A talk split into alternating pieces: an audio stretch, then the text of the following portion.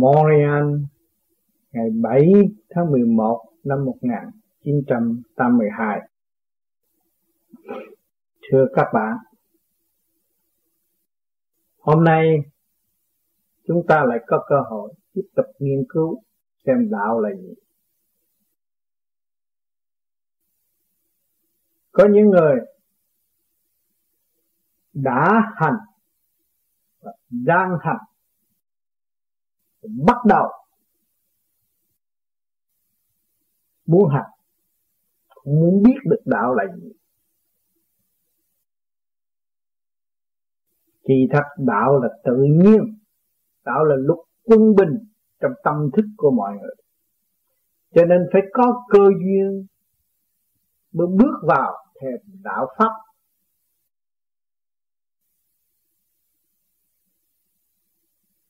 Chúng ta, mọi người đều có sự quân bình trong nội thức. Nhưng vì sao chúng ta bị mất đạo? Mà bây giờ phải bắt đầu tìm lại con đường đạo pháp. Vì chúng ta giáng trần xuống thế gian mang một tâm đạo quân bình mới nhập vào trong thể xác. Có luật lệ rõ rệt nằm hẳn trong tâm thức của chúng ta. Có thanh có trượt, nhưng cư trần diễn trần, mỗi ngày nó làm mất cái nguyên lai bổn tánh của chúng ta. Vì đó chúng ta cảm thấy rằng càng ngày càng đi xa, càng ngày càng hướng ngoại, càng ngày càng làm lũng bại tâm thức của chính chúng ta, cảm thấy bất ổn. Cái sự bất ổn đó nó lại tạo cho chúng ta mất quân bình và làm cho chúng ta thấy rõ cái bản chất tham sân si hỉ nộ ái ố dục không điều hòa, làm cho tư tưởng của chúng ta mất hẳn sự quân bình. Cho nên chúng ta mới chán ngán trường đời, bắt đầu trở về tìm đạo Phật.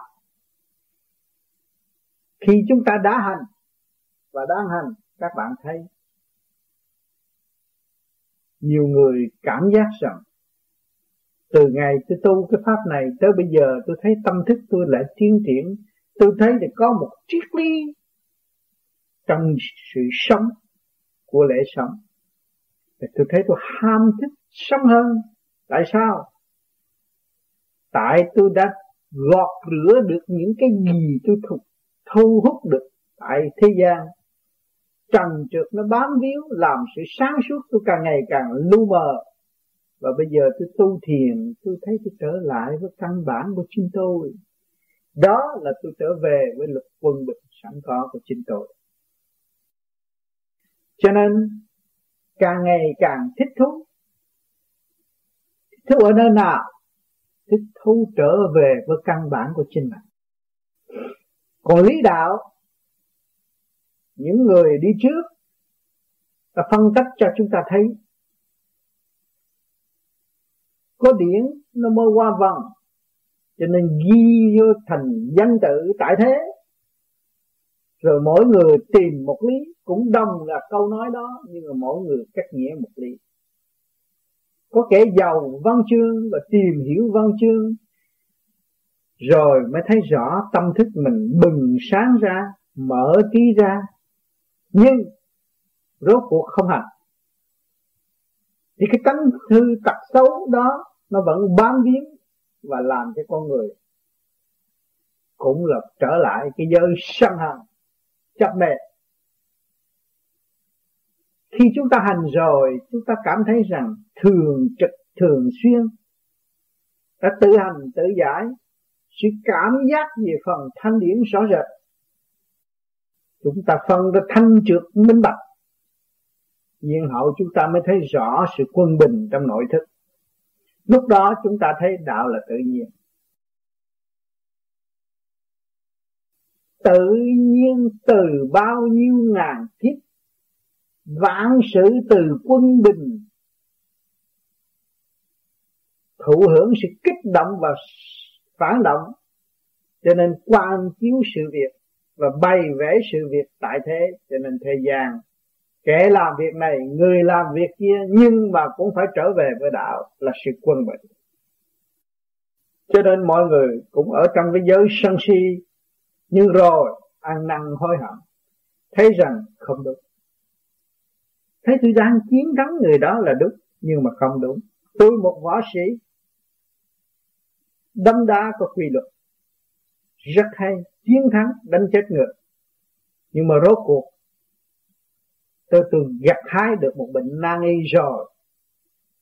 Tôi thấy rằng không phải lễ sống của chính tôi, và tôi chán ngán trường đời. Vậy tôi đi đâu?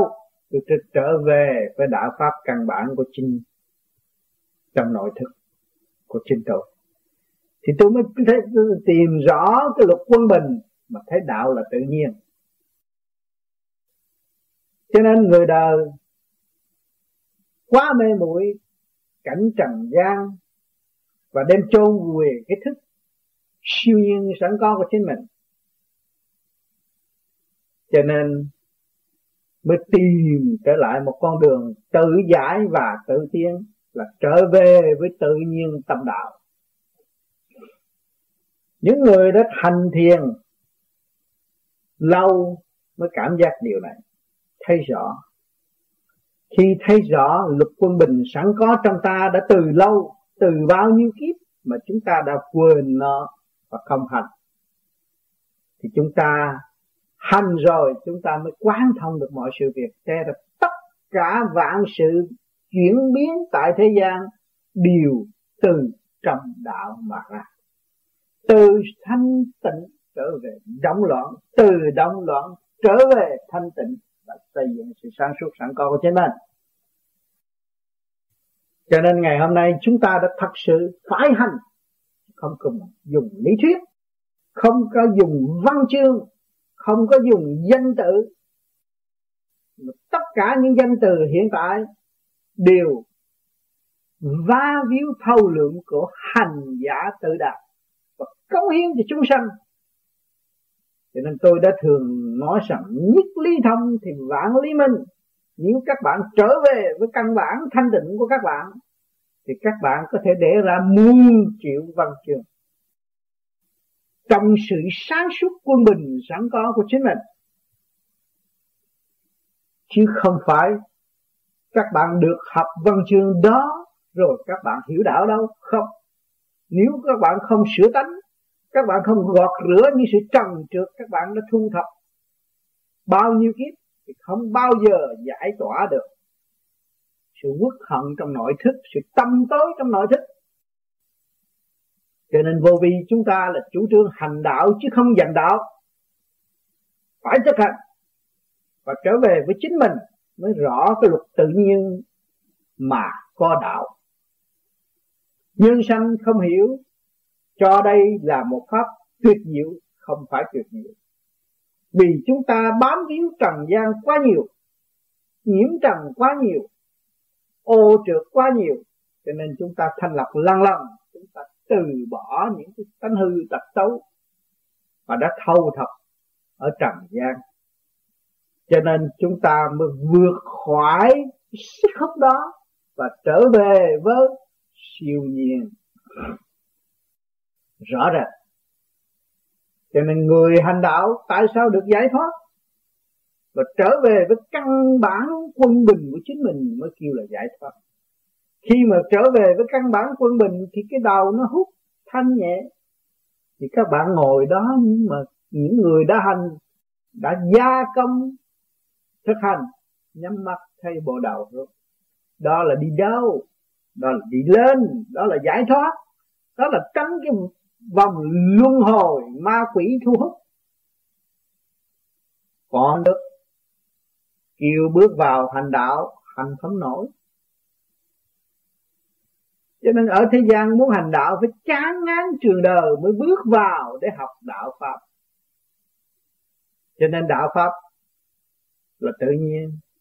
Biết bao nhiêu kẻ đi trước, những vị tiền bối đã thành đạt, lưu lại những sách vở vi diệu vô cùng, để chúng ta đọc, nhưng mà đọc hoài không hiểu. Nói cái này cao quá, kỳ thật không có cao. Vì những vị đã trở về với chính Ngài, Ngài mới tìm ra luật quân bình và cống hiến những điển văn mà tả thành văn tự để cho mọi người đọc thức một phần thôi. Nhưng mà không hành thì cuốn sách đã đọc qua rồi, kể như bỏ. Hay hay hay nhưng mà không hành không bao giờ thấy cái hay, vì không thấy cái luật tự nhiên bên trong, không thấy sự quân bình bên trong, không thấy sự sáng suốt bên trong, thì không phải hấp thụ, không hấp thụ được. Cho nên chúng ta hành, những người hành rồi tự nhiên một câu nói đơn sơ, một chữ nghĩa sơ sài, nhưng mà họ cũng có thể quán thông được nguyên lý của văn tự. Người hành đạo trong thực hành mới thấy rõ nguyên lý của văn tự. Cho nên nói nhất ly thông vạn ly minh là vậy. Khi chúng ta trở về với sự quân bình và hiểu sức hút của thiên lực, tâm lực, địa lực, thấy rõ ràng tam giới con, và chúng ta đã có thể thống nhất tam giới đó, thì chúng ta trở về gì? Trở về siêu nhiên, hòa hợp với tự nhiên. Trong sự sống có lẽ sống sáng suốt, thanh nhẹ, giàu giàu. Nhưng mà các bạn đó đã hành thành đạt rồi, các bạn đâu có cần ôm cuốn sách nữa. Không, các bạn cần phải nhìn chữ để các bạn tu không? Không, các bạn nhắm mắt mà trong đó nó tuôn chảy ra bất cứ đề tài nào mà phát triển trong sự sáng suốt rõ rệt. Lúc đó các bạn mới xác nhận rằng trình độ tôi mới đến đây và trình độ của người khác mới đến đó, thì các bạn đâu có còn chấp và còn mê. Đó Đó là cái luật phá mê phá chấp, là trở về với mình rồi bước vào trong cái thức sáng suốt đó mới kêu bằng phá mê phá chấp. Không bước vào trong sự sáng suốt làm sao phá mê phá chấp? Thấy rõ mới từ bỏ nó, thấy rõ mới không bị lưu luyến nữa, thì nó trở về với luật quân bình sẵn có trong tâm thức. Chánh đạo là siêu nhiên, nó đã có từ lâu, nguồn gốc nó là bất diệt, mà nguồn gốc của nó là vô cùng. Cho nên ngày nay chúng ta phải hành để thấy, không hành làm sao thấy? Người thế gian luôn luôn khen chê, đây là tà đạo, đó là chân pháp, đây là của một cuốn thánh kinh vô cùng sống động. Nhưng mà các bạn không hành đạo, các bạn làm sao thấy đó là thánh kinh sống động?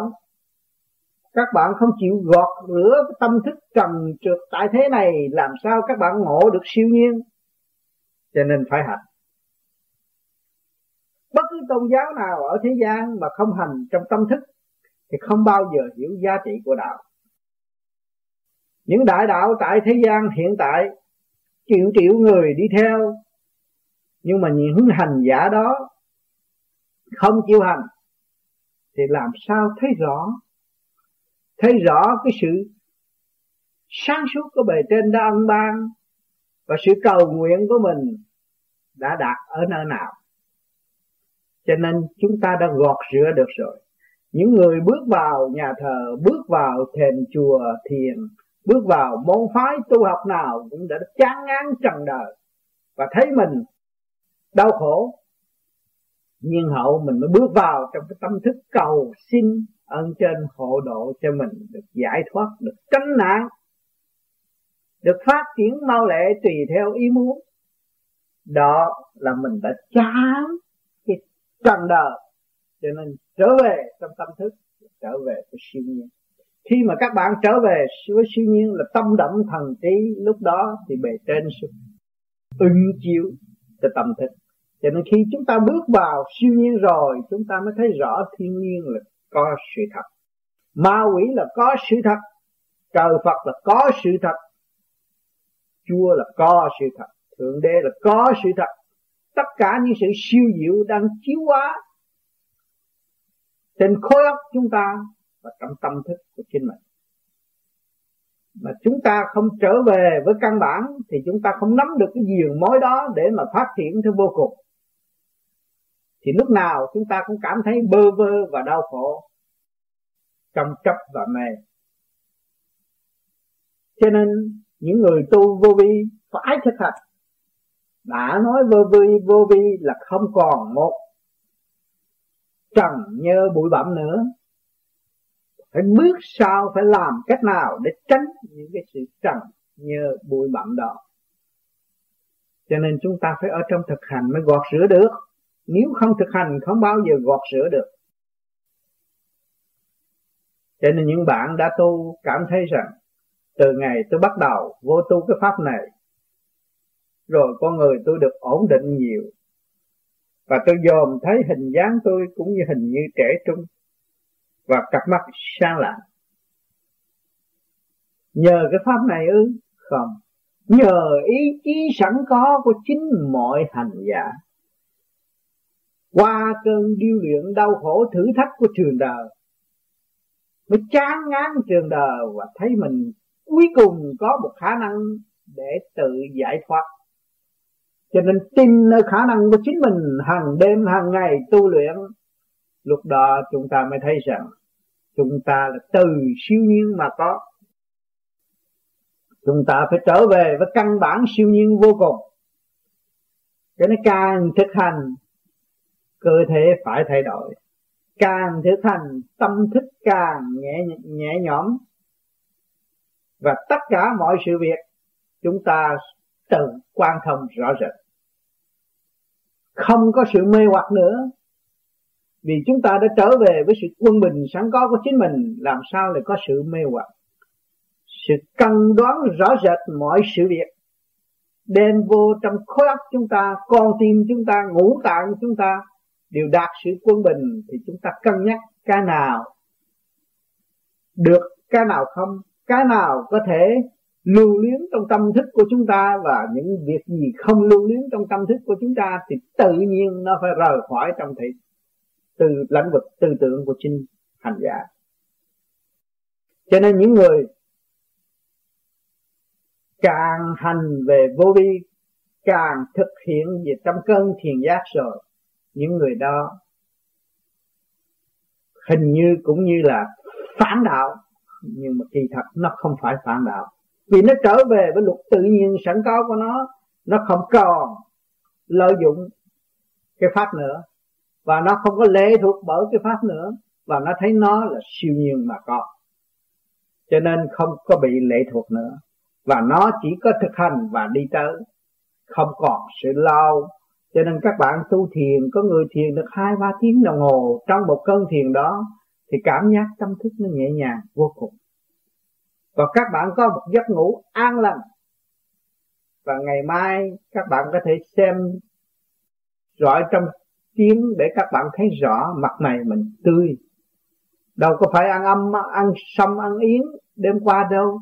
Nhưng mà vì trong cái khổ hạnh thực hành mà trở về với siêu nhiên thì uống viên thuốc đại bổ tâm lẫn thân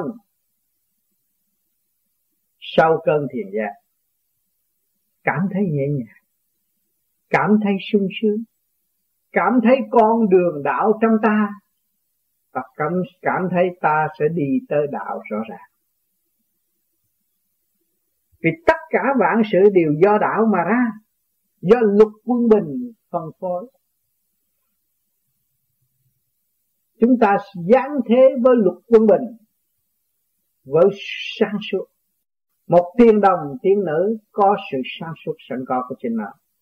Nhưng làm việc theo nhiệm vụ thì không làm, và đi làm việc trần trượt, dơ dây, rồi bị sức hút của hồng trần nó lôi cuốn, càng ngày càng đậm loạn thêm.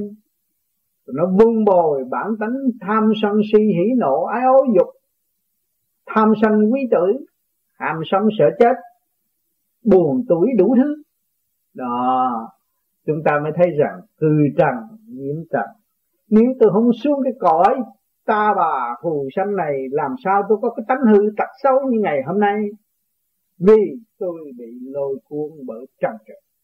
Cho nên tôi thấy rằng đâm loạn, tôi mới nghiệm trong lúc sơ sanh tôi chưa có bản chất đó.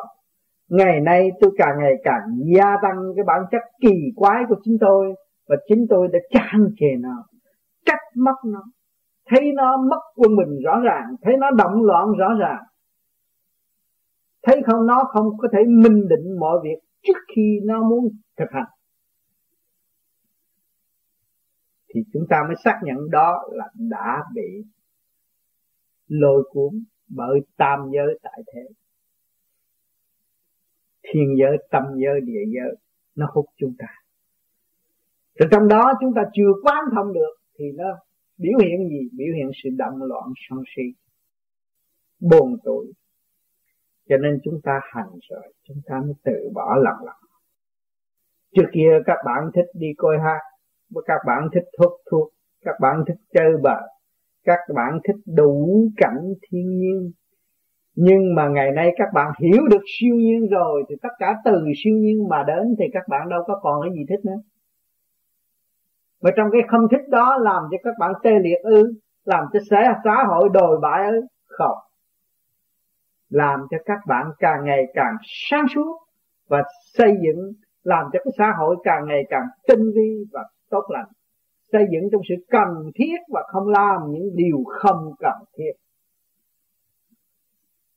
Cho nên trở về với luật quân bình thì mới thấy sự quy gia siêu nhiên, mà mới thấy rõ Thượng Đế là ai, thấy rõ những người đã thành đạo ở nơi nào, điểm nào mà người ta đã giải thoát được. Cho nên trong tâm thức của các bạn còn vun bồi ma ý thì các bạn nghĩ sợ ma. Tôi tu đây rồi ma nó bắt. Vì sao? Vì sự yếu hèn. Tôi đã bị luân hồi, tôi đã bị thu hút bởi địa ngục, âm phủ, cho nên ngày nay tôi được luân hồi lục đạo, thì tôi phải còn sợ ma. Nếu tôi trực tiếp giáng sanh không có sợ ma. Cho nên những người còn sợ ma đó là trong cái cơn yếu hèn, quá sự hành hạ quá nhiều, thành ra sợ. Tất cả cái gì cũng sợ.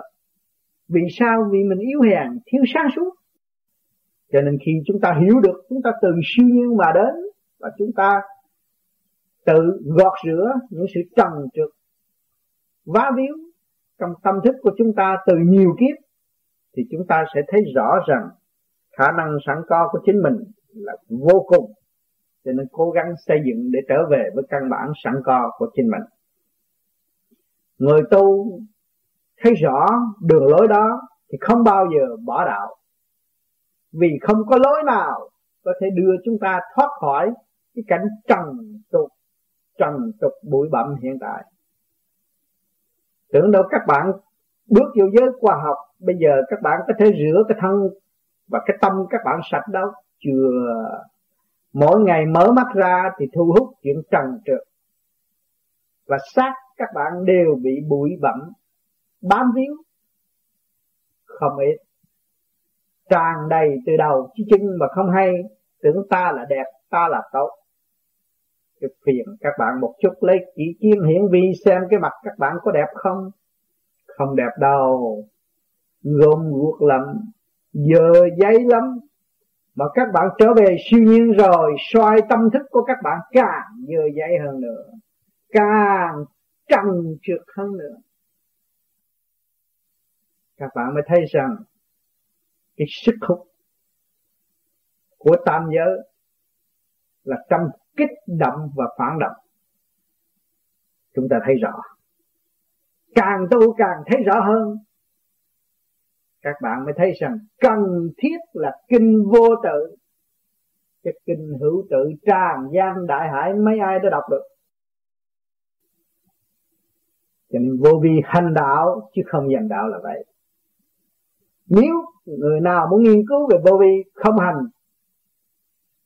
thì cái lý thuyết đó vững về đời, nhưng mà tâm người không bao giờ sửa được.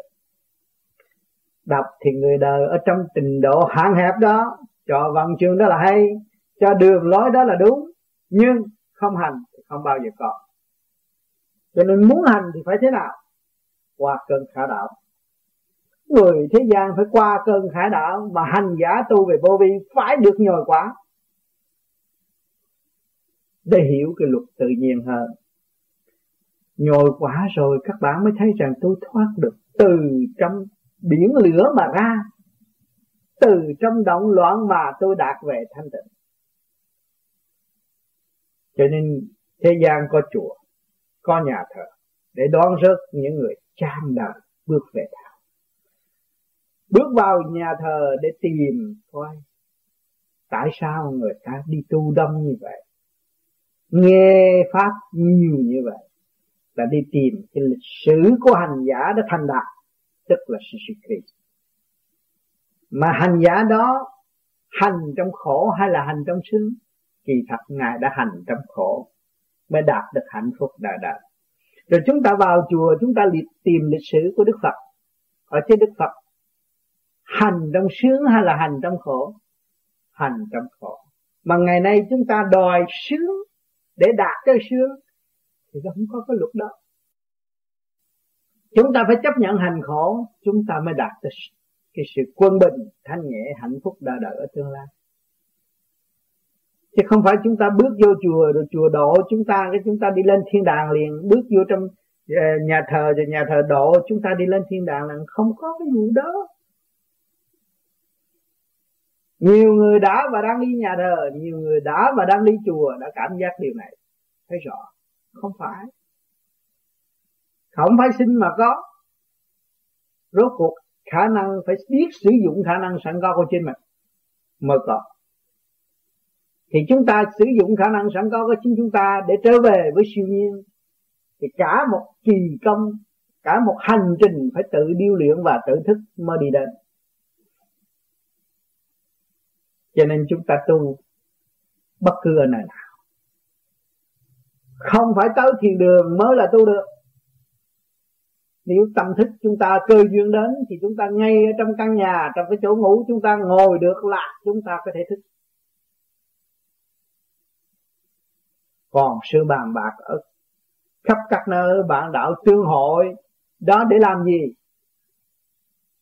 Để thức tâm và để tất cả các bạn với nhau tìm hiểu, có khi đụng chạm hoặc có khi cởi mở.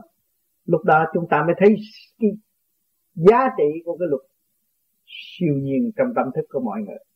Rồi mọi ai, mọi người đều trở về với trong sự tu học và tin nơi khả năng sẵn có của chính mình để khai triển. Tuần này tại sao tôi thấy tôi sân si? Khi tôi nghe qua lời nói của người đó, tôi cảm thấy bực tức, là tôi thấy tôi còn trần trượt, chưa hết cái tâm bệnh, còn tâm bệnh thì tôi cố gắng về tu để sửa cái điểm đó, nhưng hậu tôi mới đạt tới cái bậc tự thoát. Cho nên chúng ta có cơ hội trong bạn đạo hội tụ với nhau trong sự phát tâm, chứ không phải tập. Chúng ta không phải lập một thiền đường quy mô như những cái tôn giáo khác, nhưng tự nhiên mà có. Cho nên sự phát tâm tương ngộ đó tùy thức của mọi người tương ngộ, chứ không có bắt buộc, không có ràng buộc một ai, và không có cái quyền đó. Cho nên hành giả muốn trao đổi để sớm thức tâm thì tương ngộ càng nhiều thì mới rõ rằng người nhẹ rõ cái người nặng, và không phạm về cái giới nặng nữa.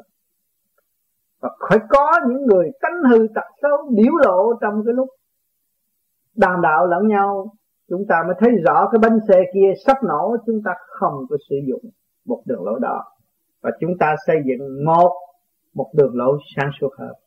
Cho nên sự, và sự trao đổi đó rất hữu ở hữu ích nếu hành giả thật sự hành đạo. Còn không thật sự hành đạo thì bước vào mới chắc, mới nói cái đám vô vi này sao ăn được cái cãi lộn ngoài. Không phải vậy. Khi nó bàn cãi rồi nó mới thức tâm, khi nó đụng chạm rồi nó mới chịu thực hành. Nó thấy sự trì trệ, thấy sự cố chấp của chính nó, bỏ quên cái luật siêu nhiên sẵn có của chính nó. Nó thẹn thùng đối với trời Phật, thẹn thùng đối với siêu nhiên, chứ không phải đối với người khác. Cho nên người tu chúng ta qua một cơn thịnh nộ rồi, chúng ta mới thấy rõ đê hèn vô cùng, trì trệ vô cùng, làm mất cái phẩm giá sẵn có của chính mình. Tâm tôi rõ rệt. Cho nên càng ngày chúng ta càng xích gần nhau, lại càng được nhớ nhung và thương yêu trong tinh thần xây dựng rõ rệt. Đó. Rồi chúng ta đâu có chán ngang trường đời, chúng ta là quy trường đời. Chúng ta thấy trường đời là trường khí, thi thố, và cho chúng ta thấy rõ rằng chúng ta có dự thi hay là không. Nếu chúng ta không có quân bình, làm sao chúng ta dám đi dự thi? Trong lúc mình thấy mặt mày bảnh bao, tâm thức ngon lành, mà bị người ta chửi như con chó, tại sao chúng ta không giận? Đó là chúng ta bước về siêu nhiên, đâu có giận. Siêu nhiên có ai chửi nó được đâu, siêu nhiên có ai cắt đứt nó được đâu. Thanh tịnh đâu có ai dọn dẹp cái sự thanh tịnh được. Nhưng mà động loạn có quyền dọn dẹp. Cho nên sự bình thản kiên nhẫn đó lại ảnh hưởng được các nơi các giới, và mở cái tâm thức của nó để tiến tới Phật sáng suốt. Cho nên chúng ta phải ngộ những cái cảnh đó, những cái nghịch cảnh đó là thầy của chúng ta, những cái nghịch cảnh đó đã giáo dục chúng ta, những cái nghịch cảnh đó đã gia công và đo lường sự thanh tịnh của chính mình. Cho nên chúng ta quý nó và chúng ta phải mang ơn nó, chứ không bao giờ chúng ta đặt vấn đề thù hận đối với nó. Chúng ta nhờ nó chúng ta mới tiến, nếu không nhờ nó chúng ta không có tiến được. Chúng ta thấy rõ trong cái khổ để tìm cái hạnh phúc, chứ không phải gì bao giờ chúng ta ở trong hạnh phúc đi tìm hạnh phúc đâu. Trong khổ mới khao khát hạnh phúc, trong tâm tối mới khao khát ánh sáng, chúng ta mới đi tìm ánh sáng. Cho nên trong động loạn chúng ta mới đòi hỏi sự quân bình và công bằng. Đó. Cho nên chúng ta thấy rõ khi các bạn ngồi thiền, các bạn nghĩ về tình dục một chút thôi là nó lôi cuốn các bạn. Nó hụt. Cái địa lực nó hụt, cái tâm lực nó hụt, nó làm cho rối loạn, ngồi không yên, ngồi không được. Rồi bây giờ chúng ta phải làm sao để giải cái phần đó? Chúng ta mượn cái pháp hít thở này là nó mới biết được về siêu nhiên. Từ cái siêu nhiên đó sẽ mở những sự lố bịch trong ngũ tạng, ngũ kinh của chúng ta. Nhiên hậu chúng ta mới trở về sự thanh nhãn, thanh nhàn, quân bình, thanh nhẹ, quân bình. Rồi chúng ta mới thấy rõ cái luật siêu nhiên. Khi mà trụ đảnh ngay trung tim bộ đầu rồi thì người ta chỉ tưởng bên trên một chút là người ta thấy rõ rồi. Việc sai lầm trong tâm thức của họ, sự tối tâm trong tâm thức của họ đã thu hút trong ba cái lực đó. Thiên lực, tâm thực lực, địa lực nó hút, nó làm cho chúng ta kích động và phản động rõ rệt. Cho nên càng tu càng được quán thông hơn, càng tu càng được giải rõ hơn, càng tu càng trở về với chính mình là tự chủ, mới lèo lái cái con thuyền bát nhã này trở về Tây Phương Cực Lạc. Còn không có tự chủ thì không có ai điều khiển, cũng như con thuyền trôi giữa biển, mặc cho bão bùng nguy hiểm đập cho đến chìm mà thôi. Chúng ta biết vun bồi ý chí thì trước cái cảnh ác trượt, chúng ta kể nó là hạnh phúc thì nó sẽ trở về hạnh phúc. Nhờ đó chúng ta mới tiến, nhờ đó chúng ta mới có cơ hội học hỏi. Nhờ những sự kềm kẹp đau khổ đó chúng ta mới thích tâm và tìm lối thoát. Cho nên trường đời Thượng Đế đã giáo dục rất tinh vi. Bước vào làm con người thì biết yêu đời, mà yêu trong một cách kiêu bận. Không có anh em phải chết, không có em thì anh cũng còn cũng phải tự tử. Đó, cái cảnh đó nó mới đưa các bạn chán ngang được. Không có tiền tôi sẽ chết. Đó, mê cả chiếc xe hơi, mê cả căn nhà, mê cả cái radio sẵn có, thích đủ thứ. Nhờ đó mới chán ngang trường đời. Ông sư ở trước mắt, ông sư đã nằm tất cả trong căn phòng của các bạn, giáo dục các bạn. Nếu các bạn còn mê điều nào thì điều đó nó sẽ vấp các bạn như không. Mà các bạn thức tâm và quán thông được siêu nhiên rồi thì không có, không có bị kẹt. Thì các bạn thấy trong không mà có, trong có sẽ trở về với không. Thì không còn sự động loạn khi các bạn bị mất mát. Và các bạn thấy rõ rằng các bạn có đem gì xuống thế gian đâu mà bị mất. Chả có gì. Kể cả cái xác của các bạn cũng là mượn mà thôi. Làm sao mà mất. Nhưng mà cái hồn là siêu nhiên và quân bình. Vì nó không bao giờ diệt được. Người ta gọt nó đến đâu, nó sẽ cũng vẫn còn giữ cái thức. Nếu không thức thì xuống địa ngục làm sao cảm thấy đau. Cảm thấy cảnh hành hạ là ghê gớm. Cảnh hành hạ là đau lòng. Đó là thức. Bây giờ chúng ta đang tu đây vun bồi cái thức toàn diện. Thức từ mọi trạng thái chúng ta cũng học. Một tiếng động chúng ta cũng thức tâm. Một lời nói nặng chúng ta cũng thức tâm. Mà một lời nói, nói nhẹ an ủi chúng ta cũng thức tâm. Chung quy chỉ giữ một cái thức để tiến hóa mà thôi. Cho nên chúng ta càng tu thì càng vui, càng sống hòa đồng với các giới, càng sống trong cái cảnh sân hận buồn tủi, nhưng mà không còn buồn tủi nữa. Cảnh vợ chồng tương khắc. Rồi tu một thời gian thấy té ra không có gì. Tại tôi không phải tại ổng, tại tôi không phải tại bả. Thì cái chuyện gia đình nó lại êm xuôi. Thấy rõ sự sai lầm của chính mình. Chúng ta đã chung đụng ở trong một căn nhà, mỗi người một tánh. Giữa bản đạo và bản đạo cũng có sự gây cấn thầm kín bên trong. Rồi chúng ta mới thấy rõ tại tôi thì yên, mà tại họ thì động. Thấy rõ chưa? Kẻ lớn đối với người nhỏ cũng vậy. Chính tại mình mà thôi. Chính ta còn trong mê chấp, ta mới thấy đối phương không đúng. Nếu chúng ta hết mê chấp rồi, chúng ta thấy sự tiến hóa và hành trình đi tới của hành giả rất rõ rồi. Không bao giờ ngược nghỉ. Thì chúng ta đâu có chấp. Nếu mà chúng ta chấp thì chúng ta đang kẹt mà thôi. Sự sai lầm của chính mình chứ không phải sự sai lầm của họ. Cho nên nhiều người tu chưa đến đâu rồi nói rằng người đó sai, phê bình đạo đó không đúng. Đó là tạo sự tạm tôi cho chính mình, đóng cửa và kẹt không tiến được. Cho nên chúng ta càng tu chúng ta không chê, chúng ta lại ngược lại để cảm ơn tất cả những gì kích động và phản động đối với chúng ta. Nhờ đó chúng ta mới tiến, nhờ đó chúng ta mới khai triển tâm linh, nhờ đó chúng ta mới thấy vinh hạnh được làm con người. Mà để hiểu vạn linh, con người từ mọi trạng thái mà có. Rồi lúc đó chúng ta mới hòa tan và mến yêu mọi trạng thái. Chứ không có trạng thái nào dở hết. Trạng thái nào cũng xây dựng tâm thức của chúng ta tiến. Chúng ta thấy rằng cái đó là dơ giấy ư. Chúng ta thức tâm. Nhờ đó tôi mới cảm biết hai chữ dơ giấy. Chúng ta thấy cái đó là thông tho. Chúng ta cũng thức tâm. Nhờ đó chúng tôi mới biết cái giá trị của thông tho.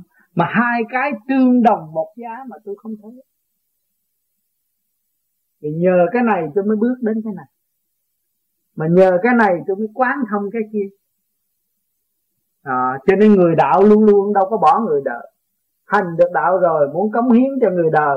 Và muốn người đời hiểu họ nhiều hơn. Trở về với luật siêu nhiên quân bình của chính họ. Chứ không muốn chèn ép một ai. Thành ra người ta thấy cái người này càng ngày sao nó thay đổi rồi, tính tình nó thay đổi rồi, coi bộ nó dễ thương.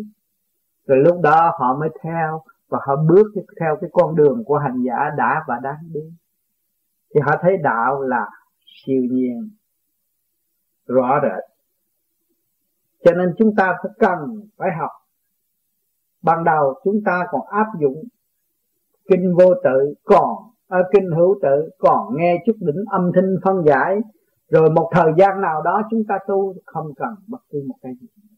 Chúng ta trở về với siêu nhiên sẵn có của chúng ta, chúng ta mới thấy rõ rằng chúng ta đang học trong cái trường học cả cả không vũ trụ, để học cái lối tiến vô cùng không, không ngừng nghỉ.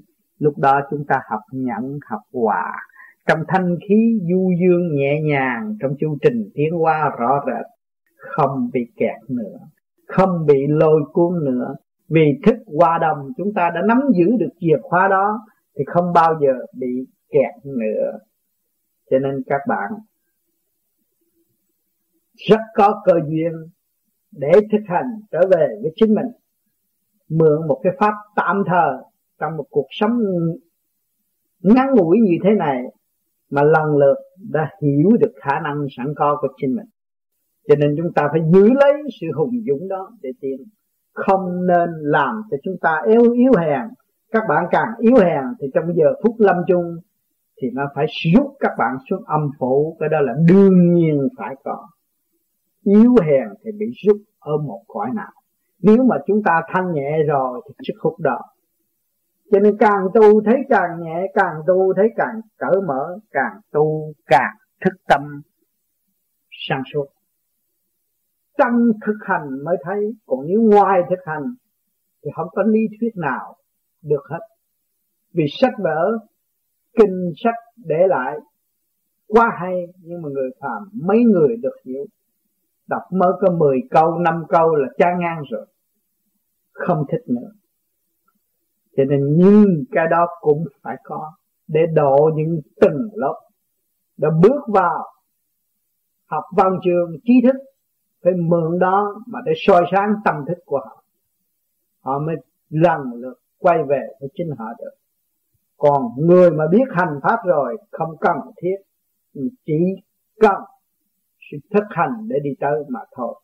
Hàng ngày những kinh vô tự kích động và phản động ngay trong gia can đã giáo dục. Nếu người trở về sự thanh nhẹ và quân bình thì người sẽ thấy rõ điều đó Thượng Đế đã an bài từ lâu và dẫn tiến tâm linh.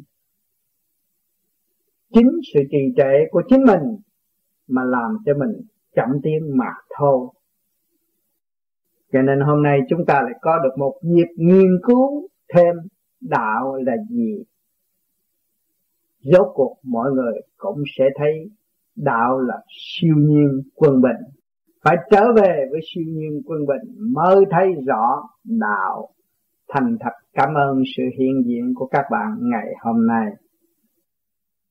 Ừ, họ tưởng lầm là họ đã đắc pháp rồi. Họ tưởng lầm họ đắc pháp, nhưng mà bề trên vẫn thử họ, cho họ rất hay. Cho họ rất hay, họ tưởng là họ vững. Rồi họ muốn chuyển qua một cái pháp khác, hay là muốn chủ trị, họ muốn lập một cái, một cái, cái đạo riêng của họ. Thì họ bỏ cái đường lối này, họ giữ cái đường lối họ đã sắp đặt. Thành ra cái hay của họ, Thượng Đế cho họ thấy cái hay của họ, mà để phạt họ, có thể họ chịu đựng được không? Phạt chứ không phải hay. Có nhiều người bị lầm và bị kẹt cái đó.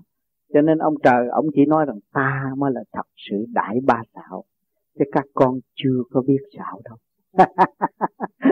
Ông nói cái câu nói ở Việt Nam nói như vậy, nói với tôi ta mới là thật sự đại ba đạo. Có ngày tao ba xạo một cái là mày chết luôn.